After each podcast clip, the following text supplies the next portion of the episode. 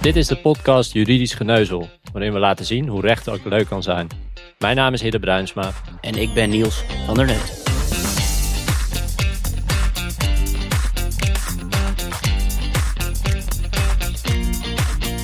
Welkom bij de eerste aflevering van 2022 van Juridisch Geneuzel. Ik hoop dat iedereen een mooie jaarwisseling heeft gehad.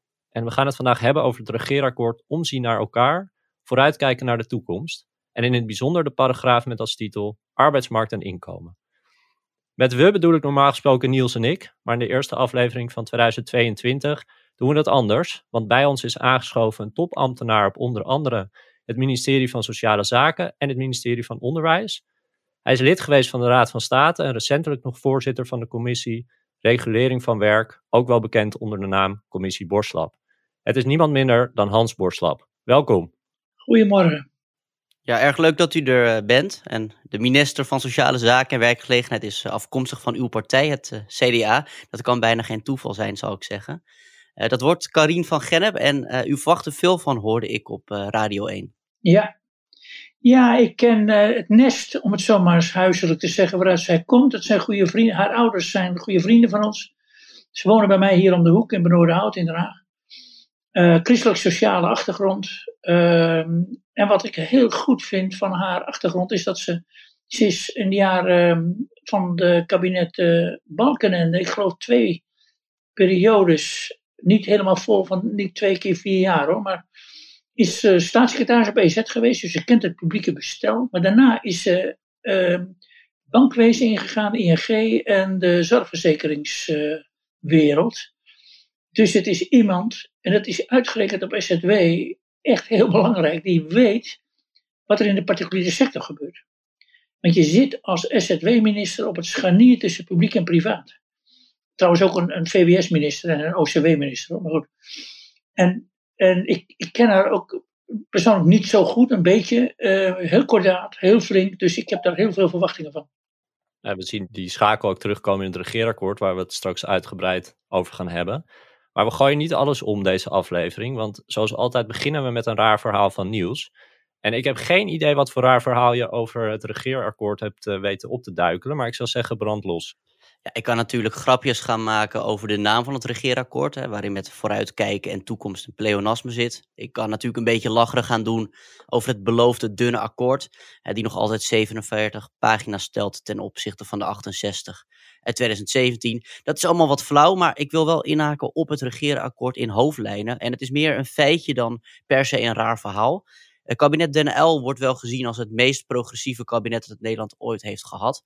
En wat wel opvallend is, is dat zij helemaal geen akkoord, regeerakkoord hadden. ook niet op hoofdlijnen. En voor elke beslissing, of belangrijke beslissing, werd het parlement meegenomen of werden zaken in het debat besproken. En ja, ik ben wel blij dat het regeerakkoord er is, want anders hadden we deze aflevering ook uh, niet kunnen maken. Maar ja, ik vond het wel opmerkelijk dat we het continu hebben gehad over een regeerakkoord op hoofdlijnen. Hè, zodat niet alles wordt besloten in achterkamertjes. Maar dat ik pas na goed zoeken erachter kwam dat het, ja, wat wel gezien wordt als het meest progressieve kabinet, helemaal geen regeerakkoord had. Kende u dit verhaal, Hans? Nee. Uh, ik zit te denken, want ik begon toen net bij de Kuiperstichting. En uh, ik solliciteerde toen bij het wetenschappelijk bureau van de antirevolutionaire partij. Hè. En toen, toen is uh, het kabinet een uil gevormd. Ja, ik heb dat niet scherp. Of daar inderdaad, maar je zou ongetwijfeld gelijk hebben.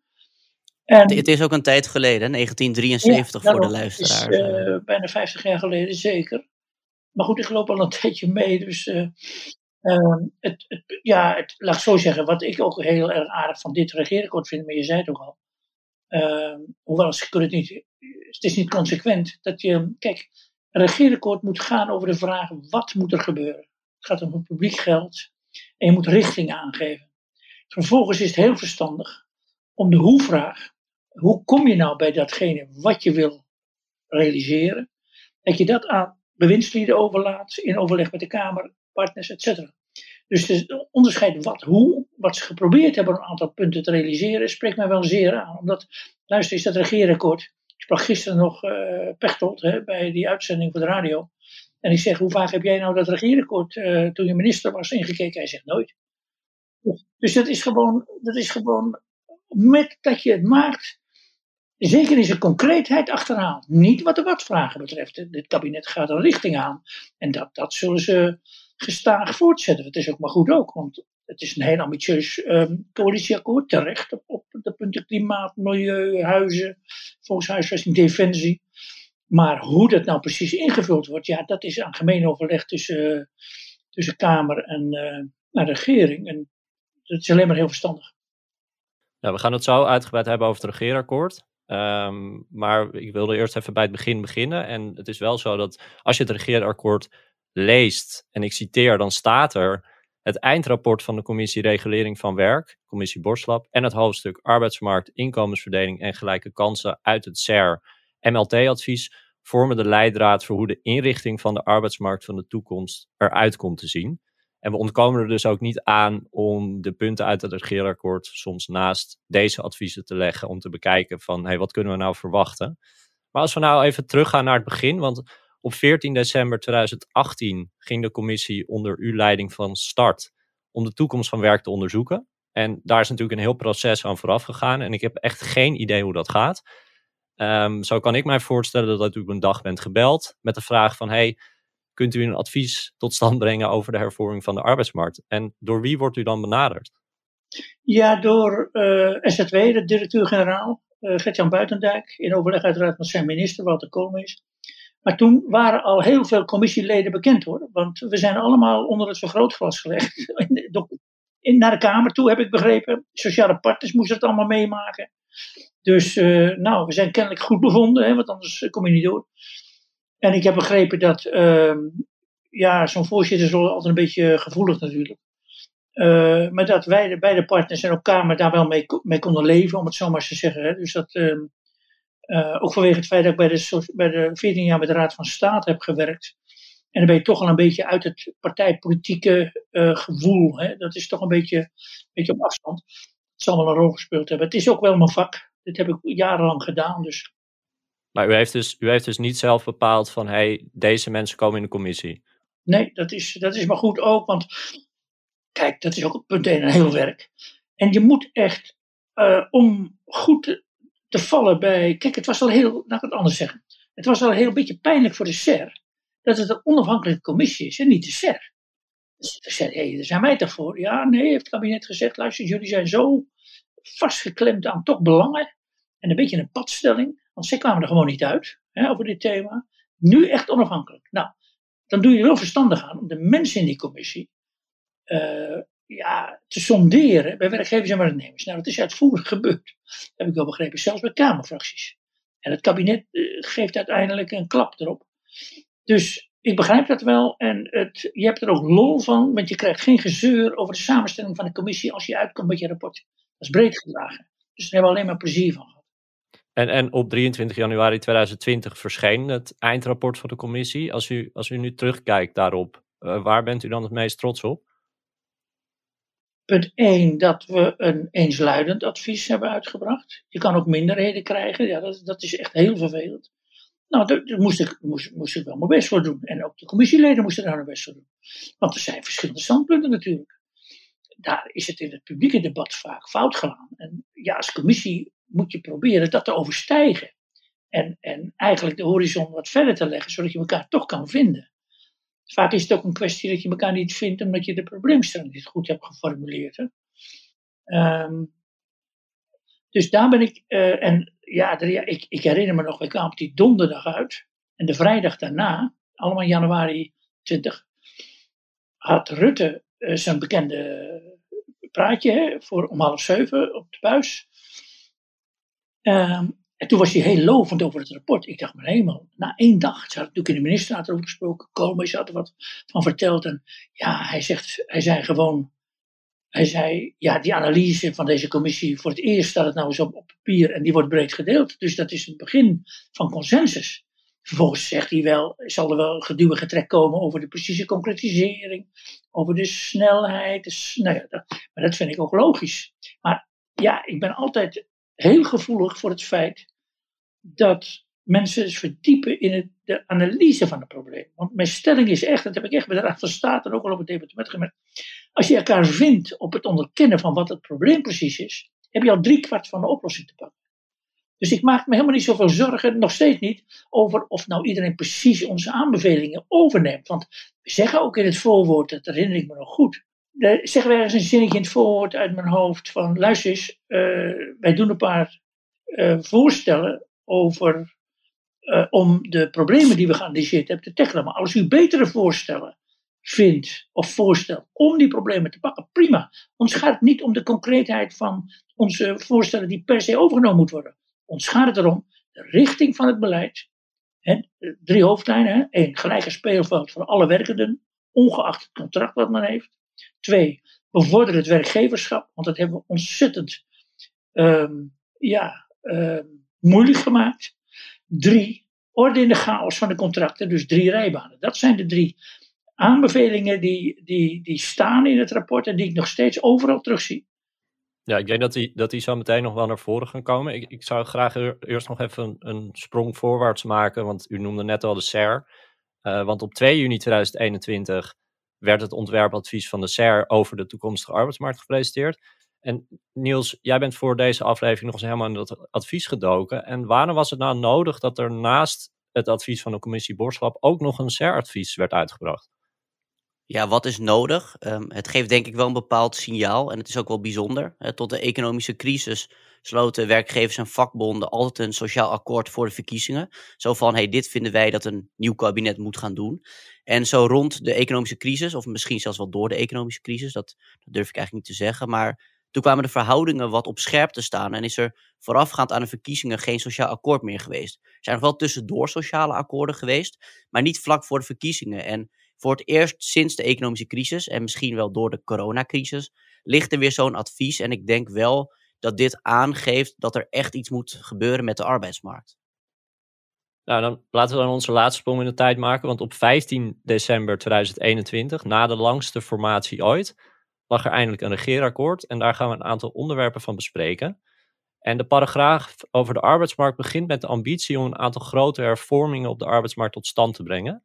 En sommige plannen zijn al wat meer uitgewerkt dan andere. Laten we beginnen met het verkleinen van de verschillen tussen vast en flex. In het regeerakkoord staat namelijk dat in lijn met het CER-advies de oproep, uitzend en tijdelijke arbeidscontracten beter worden gereguleerd. En ik ben heel erg benieuwd wat u van deze uh, keus vindt, Hans. Want volgens mij is dit niet helemaal in overeenstemming met het rapport van de commissie, wat u net al zei. Maar misschien is het een goed idee, Niels, als jij nog heel even kort kan samenvatten wat daarover in het CER-advies is geschreven.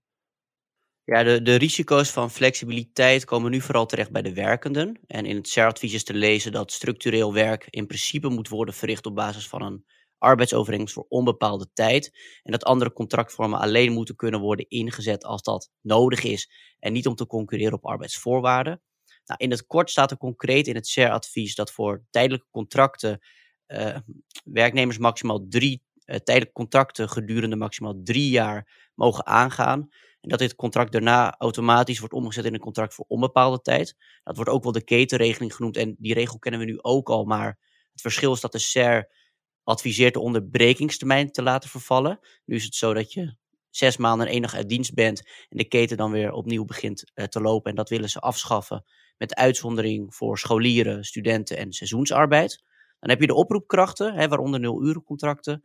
Die willen ze afschaffen en in plaats daarvan komt er een basiscontract met een minimum aantal kwartaaluren. En uitzendarbeid tot slot blijft vanwege de allocatie en opslagfunctie behouden. Maar de regels worden wel aangescherpt. En zo wordt gesproken over een verplichte certificering van uitzendbureaus. Um, en stromen uitzendkrachten als het ware sneller door uit het verlichte uitzendregime, ook wel fase A genoemd. En in zo'n fase is ten nadele van de uitzendkracht afgeweken van bepaalde zaken. En ja, inderdaad het, het verkleinen van um, vast en flex was ook een van de speerpunten uit het rapport van de commissie. Die hebben het wel iets wat anders aangevlogen. Dus het is misschien inderdaad wel interessant als, uh, als u uh, zegt wat u daarvan vindt. Ja, ik was niet zo ontevreden wat er op het, in het regeerakkoord staat. Want ik, ik, voelde me er heel verwant mee. Ook gelet op wat wij in het advies hebben opgenomen. Ja, wij hebben gewoon het uitzendbeding ehm, wilden wij een half jaar laten zijn en de SER maakt er een jaar van. Ja, kijk, dat vind ik dat typisch een modulatie, een andere vormgeving. Hè, prima, als men elkaar daarop vindt.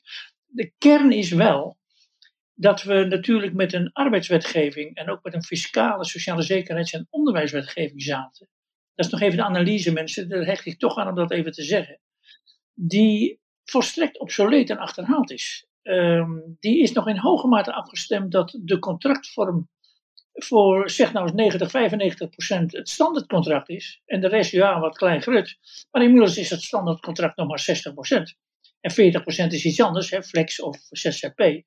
En dus heb je een regelgeving, dat was de kern van onze opdracht, een regelgeving van de arbeid die niet meer uh, toepasselijk is op bijna de helft van het aantal werkenden. Kijk, dat is het probleem geweest. Naast het feit dat die hele wetgeving, wij hebben iets gezegd over regelgeving, hè, dus je hebt het over fiscaal, je hebt het over het arbeidsrecht, je hebt het over fiscaal, sociale zekerheid, onderwijs. Dat zijn vier los van elkaar ontwikkelende en dan decennia lang hè, uh, terreinen geweest met, met, ja, ik heb het wel eens kastelen, burchten met een slotgracht eromheen. En uh, geïsoleerd van elkaar. Dat was het tweede grote probleem. En als je die dan ziet, en je kijkt dan naar de oplossingen, uh, want dat is een probleem namelijk omdat je en een sociaal probleem hebt en een economisch probleem. Het sociale is mensen uitgesloten worden die toch heel graag willen werken en mensen gewoon onbeschermd, heel veel, een paar miljoen mensen onbeschermd of ontoereikend beschermd, moet ik beter zeggen, hun werk doen. Een flexkracht die geen ontslagbescherming heeft. Die ook in de sociale zekerheid gewoon achtergesteld wordt. Veelal geen pensioen en noem maar op. Een ZZP'er die amper, die, die mag ZZP'er zijn met alle fiscale faciliteiten. Maar bij de eerste en de beste rimpeling in de economie uh, het loodje legt. Ja, dat is niet iets wat past bij een hoogproductieve samenleving die wij willen. Dus het is een sociaal probleem. De scheidslijnen in, de, in, in het land lopen heel vaak in lijn met de contracten die men heeft. En het is een economisch probleem, want ja, een flexkracht die gaat niet in zichzelf investeren. Een ZZP'er aan de onderkant van de piramide, die heeft geen tijd en geen geld om in zichzelf te besteden. Dus dat, dat, die zijn blijven laag geschoold. En uh, heel kwetsbaar in een economie waarin kennis ongelooflijk snel veroudert. Dus om dat te doen, om daar iets aan te doen, moet je die verschillen tussen, hè, dat was de vraag, ik heb even dit aanloopje nodig gehad hè, om de, analyse rond te, rond, te maken. Want uh, ja, waarom is flex en vast, uh, als dat verschillend zijn, waarom is dat erg? Nou, dat is dus erg vanwege sociale en economische redenen. Dat is onderkend. En als ik dan het kabinet zie op dit punt, ik heb al andere beetje twijfels hoor bij het uh, coalitieakkoord, maar op dit punt nemen ze de, de richting volstrekt over, komen tot een iets andere invulling in de concrete maatregelen, maar daar kan ik zeer goed mee leven. En een, en een ander instrument wat ook terugkomt in het regeerakkoord uh, voor, de, ja, voor het verkleinen van de verschillen tussen vast en flex is, is de interne flexibiliteit en de wendbaarheid van bedrijven. En dat, ja, dat moet vergroot worden. En in het regeerakkoord staat het voornemen om een budgetair neutrale deeltijd-WW uit te werken. En dit idee is volgens mij uit uw rapport afkomstig. En ik vroeg me af, wat houdt zo'n budgetair neutrale deeltijd-WW nou precies in? Ja, dat vraag ik me ook af. nee, echt een hele terechte vraag. Um, het is volstrekt duidelijk dat hier ongelooflijk over is gesteggeld. Dat proef je aan alles. Hè? Ik ben in de jaren tachtig twee keer secretaris van de, van de informateur geweest op AZ. Hè, die tijd tussen het kabinet en Lubbers. Um, dus ik denk dat ik ongeveer weet hoe zo'n proces gaat. En maar kijk, ik begin weer, ik tel weer mijn zegeningen. Dit regeren, dit coalitieakkoord neemt over een punt wat een doorbraak is in de Nederlandse arbeidsverhoudingen sinds 100, 120 jaar. Want sinds 100, 120 jaar had je CAO en dat gaf inkomen, dat gaf werk, dat gaf een plek en weet ik wat allemaal. 100%. Nu zegt dit coalitieakkoord in lijn met ons advies ja, maar kijk eens even, wendbaarheid is een basisgegeven voor de economie. Geef nou een werkgever de ruimte, net zoals een werknemer die ruimte heeft. Hè. De, um, de werknemer kan ruimte creëren door naar de werkgever te gaan en zeggen: Ik wil nu uh, uh, vier dagen werken. Die werkgever moet dat in vrijwel alle gevallen, tenzij er hele zwaarwegende overwegingen zijn, toestaan.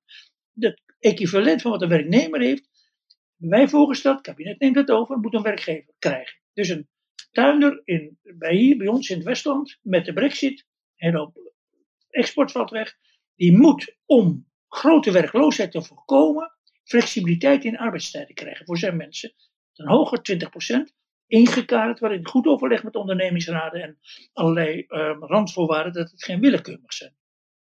Het moet vanwege bedrijfseconomische omstandigheden aantoonbaar nodig zijn.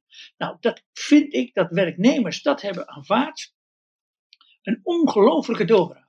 Dat moeten we ons echt realiseren. Want eigenlijk zeg je dat je dus een recht wat je hebt bij CAO, geef je dus voor 20% op. Dat doen we, dat doet men, denk ik, omdat men inmiddels ook begrijpt, hoewel men, men heeft er nog wel moeite mee, dat begrijp ik ook wel. Let op de historie van de vakbeweging. En, en zij komen ook voor die mensen terecht.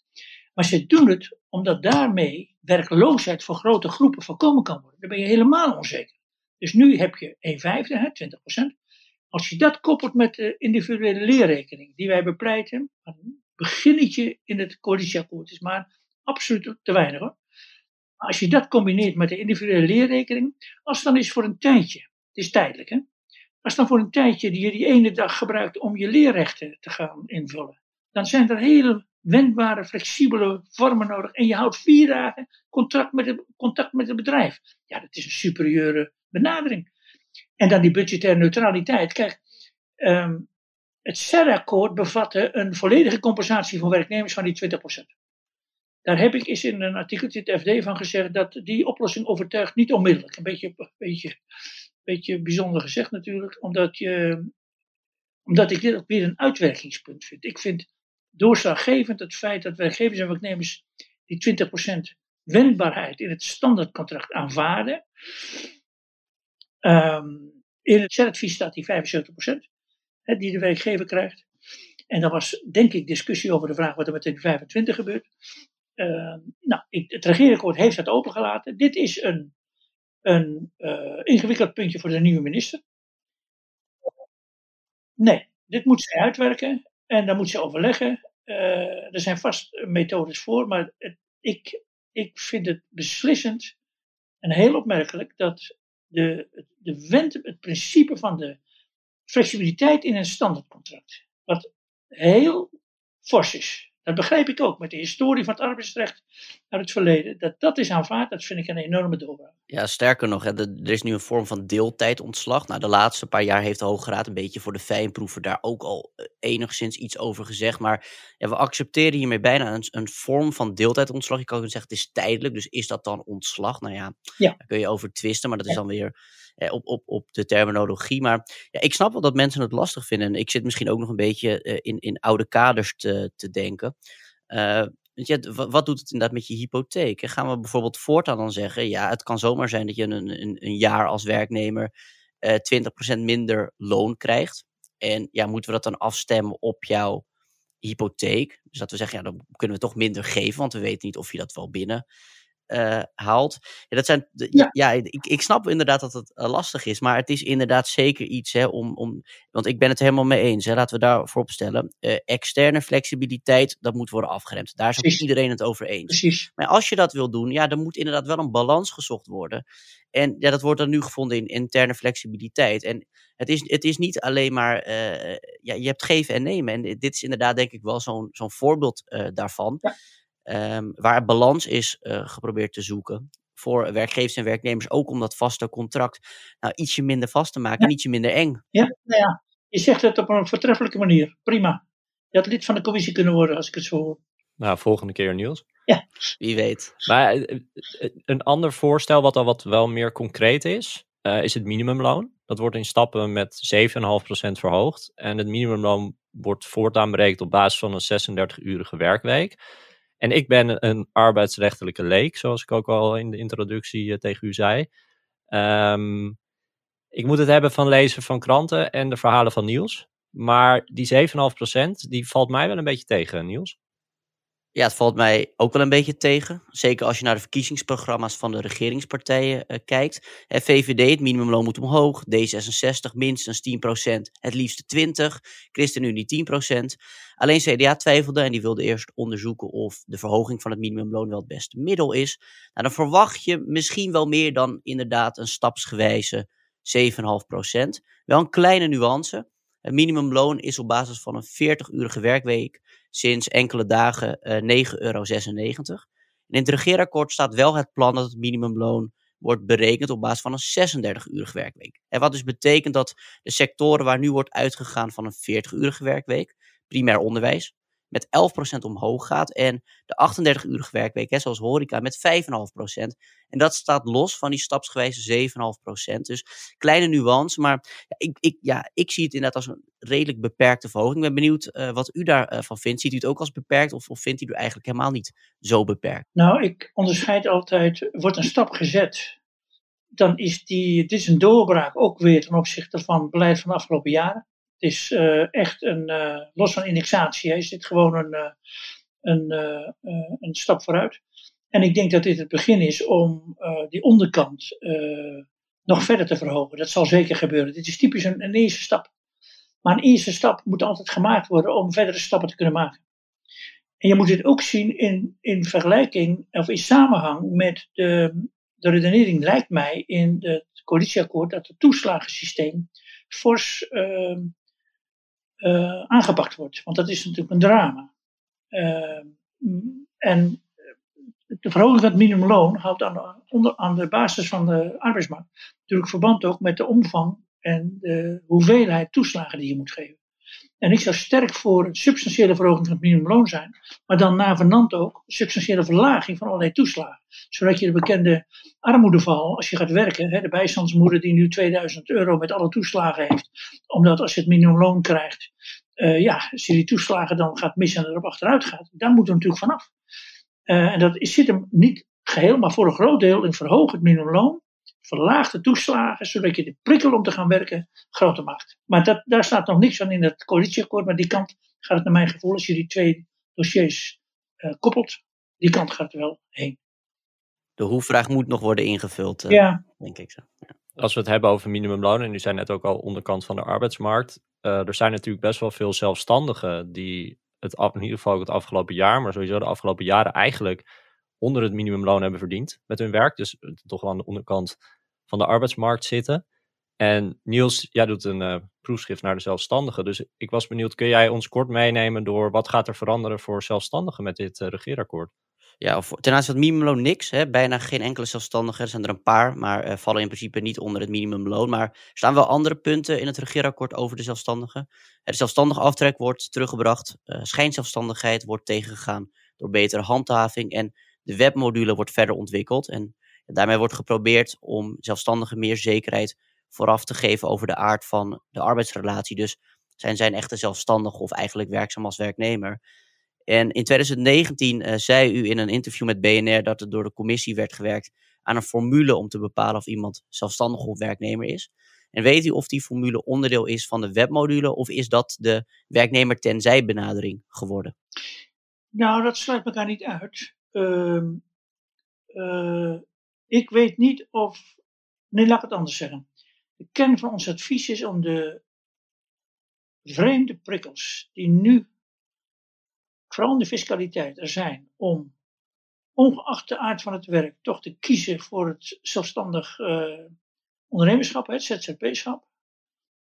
Uh, die prikkels moet je wegnemen. Want de beslissing om een ZZP'er te worden moet puur afhankelijk zijn van het feit van het type werk wat je, wat je gaat doen en, en, en de wijze waarop jij in het arbeidssamenleven wil staan. Maar niet vanwege het feit dat uh, de overheid je echt een, een vele duizenden euro's uh, kortingen geeft hè, met al die kortingen. Het bekende voorbeeld, hè, de, de leerkracht of de verpleegkundige vrijdagmiddag vast, vast contract. Uh, ontslaan mij maar vrijdagmiddag en nemen maar een ZZP en maandagmorgen in. Dat is echt krankzinnig voor woorden. En we hebben het jarenlang toegestaan. Ik vind het echt heel raar. Want de, de betrokkenen die, um, die gingen echt duizenden euro's uh, in fiscale facilitering op vooruit. En zeker de verpleegkundige, ja, die was natuurlijk niet beschikbaar als ZZP'er in de moeilijke uren in het weekend en, en de nachtdiensten en zo. Dat is echt, dat dat zo lang heeft bestaan.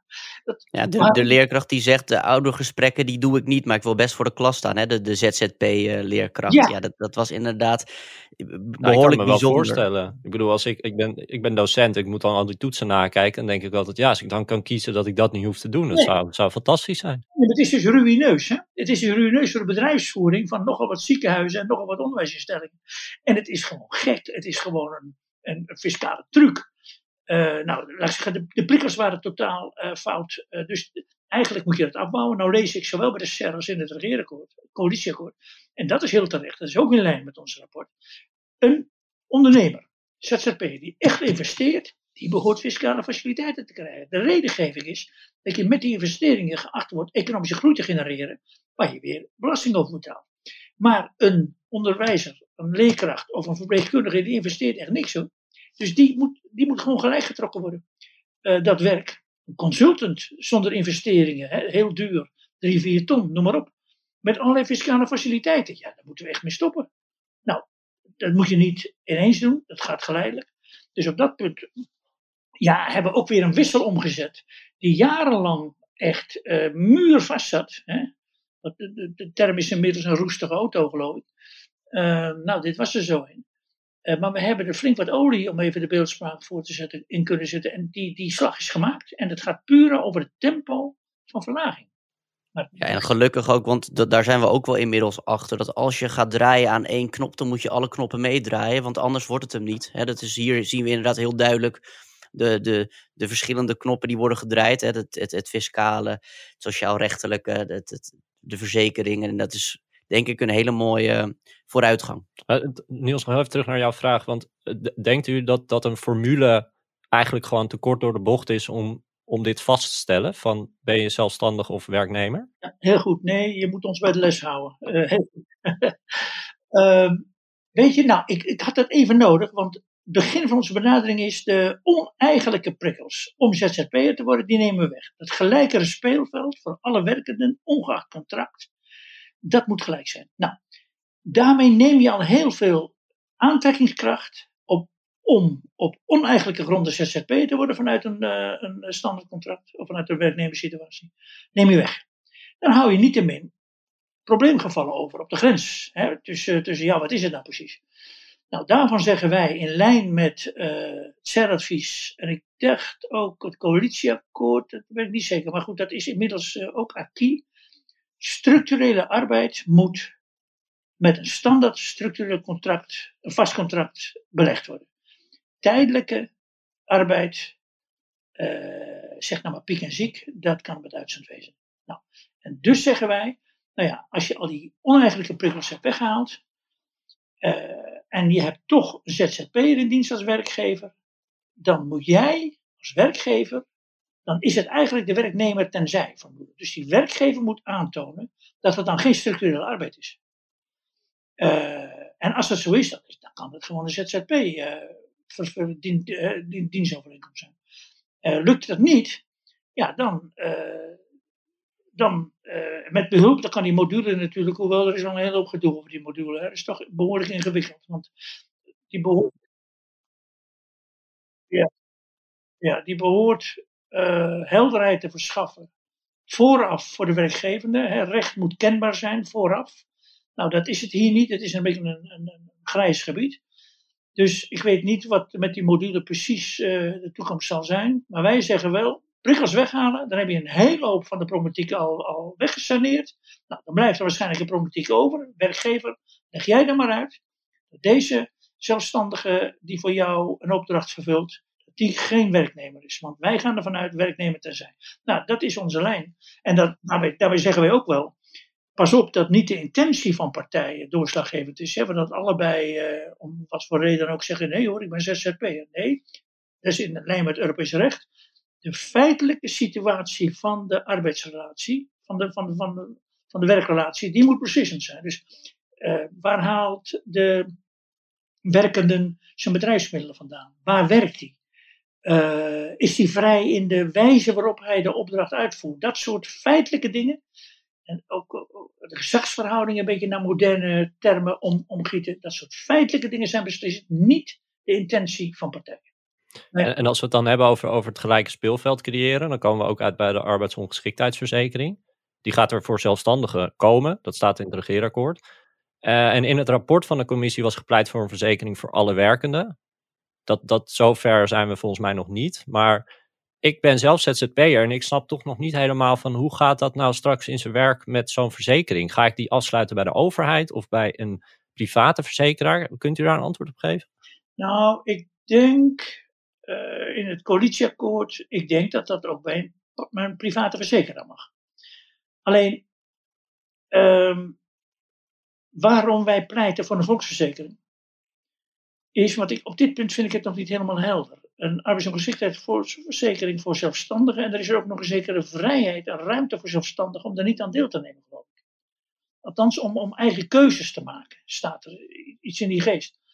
Ik uh, herinner mij uit 1998, ik werkte toen nog op SOZW, hebben de volksverzekering arbeidsongeschiktheid afgeschaft. Um, dat was helemaal in de geest van die tijd. Met de, met de kennis van nu hadden we het dus nooit moeten doen. Toen hebben we nog als doekje voor het bloeden voor de zelfstandigen een was, een wet arbeidsongeschiktheid zelfstandig in het leven geroepen. Die heeft twee, hooguit drie jaar bestaan. Waarom? Mensen mochten eraan deelnemen, hoefde niet. En als je het niet wilde, dan mocht je eruit. Dan kreeg je dus alle slechte risico's, die verzekerden zich, en alle goede risico's niet. Die premie vloog de pan uit. Ik moet eerlijk zeggen, ik begrijp dat dit in het regeerakkoord staat. Ser had het ook geadviseerd, omdat het ooit een, een, een appendixje van het pensioenakkoord was van, van drie jaar geleden. Waar overigens de ZZP-organisaties helemaal niet bij betrokken waren hè, destijds. Heel raar. Heel gek. We hebben ook echt in ons advies suggesties opgenomen dat de ZZP-organisaties zijn, zijn anderhalf miljoen mensen inmiddels. Dat die uh, deel uit gaan maken van SER, stichting noem maar op. Um, maar wat ik denk dat, dus ik begrijp waarom nu die arbeidsongeschiktheid voor zelfstandigen erin staat, gelet op de recente verleden van afspraken. Maar mijn voorspelling is dat dit niks wordt. En dat je gewoon dit een opstapje wordt naar een algemene volksverzekering arbeidsongeschiktheid van alle Nederlanders, alle werkenden. Niet alle Nederlanders natuurlijk, alle werkenden. Verzekeren is ook volume. En je moet dit uitmiddelen over de, over de hele bevolking. Dan zijn de premies beheersbaar. Dan is er nog wel een grote opgave natuurlijk wel om de moral hazard te voorkomen. Je moet dus echt uh, ervan uitgaan dat het echt gebruikt wordt conform de bedoelingen. Maar goed, daar hebben we ervaringen mee. Ik denk dat wat er nu in de regeerakkoord staat een tussenstation is naar uiteindelijk een volksverzekering arbeidsongeschiktheid. Ja, dat, dat denk ik ook. Ik denk dat uh, wat ik op zich wel, wat, wat ze volgens mij bedoelen met die arbeidsongeschiktheidsverzekering, is dat er wel een basis komt, maar dat je daarop bovenop zelf nog keuzes kan maken. Wil ik me verder verzekeren of niet? Uh, maar ik snap, ik snap wel dat een verzekering hè, door de commissie voor alle werkenden is voorgesteld. Als je kijkt naar de huidige arbeidsmarkt, dan is het steeds normaal dat mensen switchen van werknemer naar zelfstandig en andersom. Of dat ze zowel werknemer als zelfstandige zijn. En ja, dan krijg je dus dat mensen in twee systemen kunnen vallen. En ja, dat is administratief niet heel prettig, zullen we maar zeggen. En natuurlijk is het zo dat je met een uh, verzekeren voor, voor, uh, voor zelfstandigen probeert maatwerk te bieden. Maar ik denk niet dat dat uh, het is. En we willen ook hè, naar een gelijker speelveld. En daar draagt dit ook weer aan bij. Zeker. Dit is gewoon, denk ik, dan een tussenoplossing. En een opstapje naar waarschijnlijk een ander systeem in de toekomst. Ja, ik vind wel dat Niels heel goed het rapport uitlegt nu hoor. Ja, dat, dat, daarvoor is hij ook aangenomen bij deze podcast. Want, ja. uh, dat, dat, doet hij heel goed. Heel Daar zijn de luisteraars ook heel blij mee. Heel goed. En ik moet jullie soms bij de lessen houden. Dus ik, ik wilde graag nog een, een bruggetje maken naar de loondoorbetaling bij ziekte. Uh, want in het regeerakkoord staat dat er 300 miljoen euro per jaar wordt uitgetrokken voor lastenverlichting van het MKB via loondoorbetaling bij ziekte. Ook is te lezen dat de reïntegratie van een zieke werknemer zich in het tweede jaar van ziekte vooral richt op het tweede spoor, wat in lijn is met het CER-advies. Nou, ik vind het allemaal erg ingewikkeld. Niels, wat wordt hier precies mee bereikt? Nou, de werkgever heeft uh, reïntegratieverplichtingen en bij reïntegratie staat herstel en terugkeer voorop. Hè. Reïntegratie in het eerste spoor houdt in dat uh, reïntegratie is gericht op de terugkeer bij de huidige werkgever. En reïntegratie in het tweede spoor betekent dat passende arbeid wordt gezocht bij een nieuwe werkgever en daar komt voortaan in het tweede jaar de focus op te liggen. Nou, dan hebben we ook nog de lastenverlichting van het MKB. Als een werknemer ziek is, heeft hij minstens recht op 70% loondoorbetaling gedurende twee jaar. Nou, er zijn echt ontzettend veel voorstellen geweest, hè, waaronder van de commissie Boslab, om dit terug te brengen naar één jaar of zelfs nog korter. En dat lijkt ook heel logisch als je kijkt naar de rest van, van Europa. Maar zoals het er nu naar uitziet, blijft de loondoorbetalingsverplichting bij twee jaar ziekte, uh, bij ziekte twee jaar duren en uh, gaat het MKB voor dat tweede jaar een compensatie uh, krijgen. En ja, ik las dit enigszins verbaasd, maar de, de SER had het, dit ook wel. Um, hoe, hoe, hoe dacht u hierover toen u dit, dit las? Ja, het is precies wat je zegt. Um, als je naar een wendbare arbeidsbestel en economie gaat, eh, dan uh, moet je dus toegerust zijn voor uh, ook ja, verschillende banen, van de een naar de andere.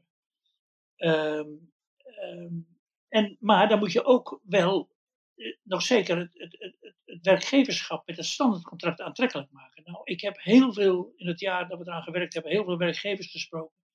En niemand die zei, luister eens, je denkt toch niet dat ik, of iedereen zei, je denkt ook niet dat ik iemand nog in stand in vast contract neem, want dat is gewoon veel te zwaar. Oh, onder meer vanwege deze twee jaar loondoorbetaling. Het is, het is heel vreemd ook, vind ik weer, dat we dat ooit hebben ingevoerd. Omdat je, als het om risicoverdeling gaat tussen werkgever, werknemer en overheid, dat je hier een werkgever verplicht om twee jaar loon te betalen voor zaken waar hij apart nog deel aan van zou kunnen hebben. Hè. Een gecompliceerde enkelbreuk of kniebreuk na een ski-ongeluk en noem maar op, kan niet werken. Ja, twee jaar. Die werkgever gaat het risico uit de, uit de, weg. Dus, dus dat dat terug moet, de Duitsers hebben geloof ik iets van anderhalve, anderhalve maand. Uh, we zijn heel extreem lang. Nou, dit is een beetje een teleurstellende move in het coalitieakkoord, moet ik eerlijk zeggen. Het had naar mijn gevoel echt veel verder weggekund. Wij vonden, ik vond één jaar nog vrij ruim wat wij bepleit hebben. Het is wel zo dat na één jaar duidelijkheid ontstaat hè, dat, uh, voor de werkgever, omdat je dan het tweede jaar inderdaad extern kan uh, realiseren. En dan doe je voor het broeder met die 300 miljoen. Ik vond dit niet het sterkste punt. Het is typisch iets wat ja, in een, in een onderhandelingsscenario uh, ja, een beetje halfslachtig eruit is gekomen, zeg ik maar. Ja, er, er is mij wel eens verteld dat zo'n loondoorbetalingsverplichting samen met de reïntegratieverplichtingen wel duidelijk heeft gewerkt om het ziekteverzuim en arbeidsongeschiktheid te beperken. Ja. Dus vanuit ja, die benadering en van dat, dat oogpunt snap ik deze nuance in, in het akkoord, hè, waar ze kiezen voor ietsje minder integratieverplichtingen. Uh, ietsje meer, laat ik het zo, uh, zo maar. Toch een positieve noot. Uh, Prima. Mooi. Uh, en als we dan kijken naar, naar de flexibiliteit, dan komen we natuurlijk ook weer uit bij krapte en scholing. Uh, uit cijfers van het CBS bleek eind 2021 dat er nog nooit zo'n lage werkloosheid is geweest. En uit het regeerakkoord volgt dat er wordt ingezet op meer mensen naar werk begeleiden. Permanente scholing wordt bevorderd via leerrechten. En dat via om- en bijscholing de overstap naar tekortberoepen wordt ondersteund. En ik vind dat toch best wel vage termen, leerrechten. Ik heb geen idee wat ik me daarbij moet voorstellen. Um, hoe, hoe, gaan deze leerrechten en instrumenten voor om- en bijscholing er nou concreet uitzien? Weet u dat? Nee, maar ze kunnen ons rapport gewoon uitvoeren. Ja, precies. Um, heel simpel, het ligt er. Het is op basis van een mooi advies van CEO, die club in Amsterdam. Uh, Bas Terweel was lid van onze commissie, is daar directeur. Um, leerrecht, individueel leerrecht betekent dat je eigenlijk vanaf de geboorte iedereen eenzelfde bedrag krijgt om zijn leven lang aan leren te besteden. Dat is de kerngedachte. Nu is in juli en in mei, hè, we zijn universitair geschoold, uh, heel veel geïnvesteerd vanuit de collectiviteit. Een MBO'er, uh, 16, 17 jaar, hè, twee, die gaat werken, want die wil iets kopen. En die komt op zijn 30 erachter, ja, toch wat iets te snel gestopt. Uh, maar die heeft dan geen geld, die moet het dan zelf doen. Dus een hele rare, hele, hele gekke verdeling van collectief en publiek geld. Dus wij zeggen dat moet je gelijk trekken en leven lang doortrekken. Want we hebben een, een uh, leerplicht, uh, wat is het, tot 16 jaar en nog iets langer geloof ik, als je, als je wat part-time erbij doet. Maar gaat dat, dan, gaat dat dan werken op een manier zoals ik nu inlog bij Duo om te zien hoe hoog mijn studieschuld is? Dat ik dan zie van hé, hey, ik ja. heb nog een bepaald bedrag aan leerrechten openstaan. Het zou kunnen. Je hebt het openstaan, je kan het verbruiken. En let op, individueel is heel belangrijk. Hè? Het is van jou. Niet een werkgever bepaalt wat jij gaat doen, maar jij doet dat. En wij hebben ook met mensen die in de psychologie daar dingen zitten, gedragswetenschappers en zo. Het feit dat mensen zelf een eigenstandig, zelf een potje hebben. Dan moet je dat, voor de jongere leeftijd is dat natuurlijk gelijk met de leerplicht. Uh, moet je dat wat natuurlijk anders vormgeven dan na de leerplichtwet, maar dat techniek. Maar dat is echt, echt een doorbraak. Ik ben wel teleurgesteld in het coalitieakkoord. Op dit punt is maar helemaal niet structureel iets belegd. Er is 125 miljoen belegd voor vier jaar. En daarna is het op. Ja, dat is echt. Dat, dat, dit is. Dit, hoe moet ik het zeggen? Als je nou kijkt naar de Nederlandse economie van de komende jaren. Dan willen wij een hoogproductieve economie zijn. Dan moeten we onvoorstelbaar veel investeren, gewoon van meet af aan. Ook de kinderopvang is, is belangrijk Om een hele hoop redenen. Ik heb ook heel snel al ehm, ja, leerelementen inbouwd, ook voor ja, de kinderen in moeilijke milieus. Ehm, maar dat je je leven lang uh, beschikbaar middelen hebt om aan je vaardigheden te werken, dat is cruciaal voor de Nederlandse economie. Ik moet zeggen dat ik blij verrast was dat D66 met Robert Dijkgraaf kwam voor onderwijs. Uh, Wouter Koolmees heeft er vanuit SOZW al, al een fors begin meegemaakt met het zogenaamde stapbudget. Het is iets van 1000 euro per jaar geloof ik. Nou, dat moet verder uitgebouwd worden. Uh, de bijdrage van OCW de afgelopen vier jaar vind ik ronduit zeer teleurstellend geweest aan dit denken. Ik heb er nooit een, creatieve gedachte uit het huis gehoord. Het komt allemaal van SOZW. En OCW en SZW moeten hieraan gaan werken. Dit moet verder vorm krijgen. Uh, en die 125 miljoen, ja, eh, vier, vier jaar, daarna is het op. Staat in geen verhouding tot de miljarden waarmee gestrooid wordt op andere terreinen. Ik vind het heel gek. Ja, ik moet, moet eerlijk zeggen, u, u zei al kinderopvang. En toen ik het regeerakkoord voor het eerst doornam, viel mij meteen op. Eh, we, nou, we hebben meer mensen nodig op de kinderopvang, maar ook meer uh, leraren. We hebben meer technische mensen nodig. Uh, nou, tel daarop uh, zorgpersoneel, het bouwen van windmolens en het leggen van zonnepanelen. En ja, ik dacht, waar, waar halen we deze mensen vandaan? Ja, ja. En ik, ik heb nog steeds geen. Ik denk, gaan, moeten we aan gastarbeiders denken? Kunnen wij nu al zo ver zijn we dat we met om- en bijscholing daar misschien naartoe kunnen? Wat... Niels, een heel goed punt. Uh, op dat punt loopt het coalitieakkoord ook een beetje mank. Hè? Dat heb ik wel eens in een artikeltje ook in Trouw, geloof ik, gezegd, uh, twee weken geleden.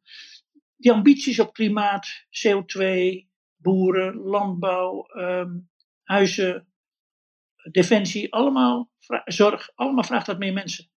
Dus, en, en die ambities terecht, hè? want we hebben achterstallig onderhoud op al die terreinen. Dus niks, niks, niks kwaads daarover gezegd. Alleen de, de emotie bijna, die, waarmee dat beschreven werd, spreekt mij zeer aan. Mis ik bij het wat routinematige taal en het vlot trekken van, uh, van de arbeidsmarkt op dat punt. Dat is toch een beetje een andere toonzetting en ook een andere budgettaire belegging hè, met, uh, met, met gelden. Dus daar, daar zal men echt op komen. Ik, ik, ik, ik stuur wat sms'jes naar mensen die ik ken, die in het kabinet komen en zo. En wijs er wel op. Ja, luister eens, als je al die ambities wil realiseren, zou je toch echt eerst iets aan de arbeidsmarkt moeten doen, anders heb je die mensen niet. Het is heel Ja, over, overal zijn miljarden uitgedeeld, maar ze zijn volgens mij vergeten aan te bellen bij het huis uh, van de arbeidsmarkt. Ja, mooi gezegd. Het zal wel gebeuren. Ik denk dat de minister, ik ken haar een beetje, die zal hier snel achter komen. Daar zal ze nu achter zijn. En die zal haar punten maken. Misschien ook wel in het constitutioneel beraad. En nu we alle onderwerpen ons, op ons lijstje hebben besproken en ik ook naar de tijd kijk, denk ik dat het goed is om richting het einde van het gesprek te gaan. Ik heb nog twee vragen die ik graag wil stellen. Niels, heb jij nog vragen? Ja, ik heb nog wel één vraag. Ja, eigenlijk meer, maar uh, ik houd het op één. Uh, wat ontbreekt volgens u in het regeerakkoord dat er absoluut in had moeten staan? Dat is de ambitie dat werkloosheid eigenlijk niet aanvaard kan worden. Net die discussie die we net hadden, ik vind dat er te gemakkelijk naar arbeidsmigratie wordt gewezen. Als je naar de Oost-Europese landen kijkt, dan kan je het echt niet meer van verwachten. Die landen vergrijzen, nog misschien wel harder dan wij. Ja, u heeft ook wel eens gezegd, hè, ver, verbied uh, werkloosheid. Ja, dat is een beetje provocerend natuurlijk, maar het is in lijn met de afschaf van de slavernij. Dachten we ook van, man, wat begin aan? Kinderarbeid. Als je nagaat dat werkloosheid zo slecht is voor mensen en voor de economie als geheel. Miljarden die thuis op de bank zitten. En de fractie van die miljarden besteden we nu aan het begeleiden van mensen naar werk. De arbeidsvermiddeling is echt gekort de afgelopen jaren. Enorm. UWV, gemeentes. Echt heel, we besteden maar 0,6% van het BBP aan actief arbeidsmarktbeleid. 0,6% cijfers van de WRR.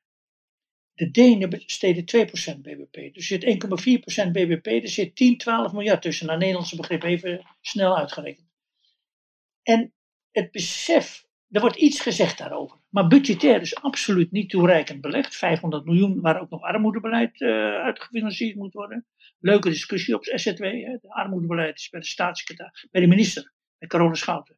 En het arbeids, um, activeert arbeidsmarktbeleid. Tweedeling, ja. De minister, wie gaat er over die 500? Nou, dat, maar überhaupt, ik mis dus de, precies Niels wat jij net zei, de overtuiging dat je nu die wissel op die arbeidsmarktbeleid om moet zetten. Het staat er wel, leidraad, maar leidraad vind ik wel heel, hè, leidraad, ons rapport en uh, het is te Haags, te routinematig. En die drang vanuit het besef, werkloosheid aanvaarden wij niet meer, want we kunnen het ons niet meer veroorloven, nog sociaal, nog economisch, dat heb ik een beetje gemist. Eh, ik heb nog een vraag over het eindrapport van de commissie. Want het is namelijk zo dat ik verschillende keren heb gelezen dat u er vertrouwen in had dat er niet uit uw rapport geshopt zou worden. En in het rapport is namelijk gezocht naar een balans tussen werkgevers en werknemers. En met forum shoppen kan deze balans natuurlijk worden verstoord. En als ik dan het regeerakkoord lees, heb ik toch wel een beetje het gevoel dat dat is gebeurd. Hoe, hoe denkt u daarover? Uh, kijk, als voorzitter zeg je altijd uh, niet shoppen. Het is een samenhang. Maar het blijft een advies. Dus, uh, dus ehm, degene die in verantwoordelijkheid gesteld worden, politiek, die kijken daarnaar, die nemen dit over. Ik moet zeggen, al met al, ik ben absoluut niet ontevreden. Ik, ik vind niet dat ze een wezenlijk element eruit gehaald hebben en een ander wat wezenlijk is, hebben vergeten. Ik noem die 20%. Ik noemde het opstapje met arbeidsongeschiktheid, dat gelijkere speelveld, dat, dat, dat aantrekkelijker maken van het werkgeverschap. De drie rijbanen komen wat slapjes er naar voren. Maar ook daar kan je met een, een als je een goed willend oog hebt, elementen van zien. Dus ik vind niet dat men wezenlijke dingen heeft weggelaten. Het zit er meer in, is er voldoende besef dat je met net zoveel ambitie als je die andere terreinen hebt benoemd, ook de arbeidsmarkt ter hand moet nemen. Dat, daar ben ik niet zeker van. En dat moet blijken. Dus ik ben ja, het glas is half vol wat mij betreft, maar het is wel half vol.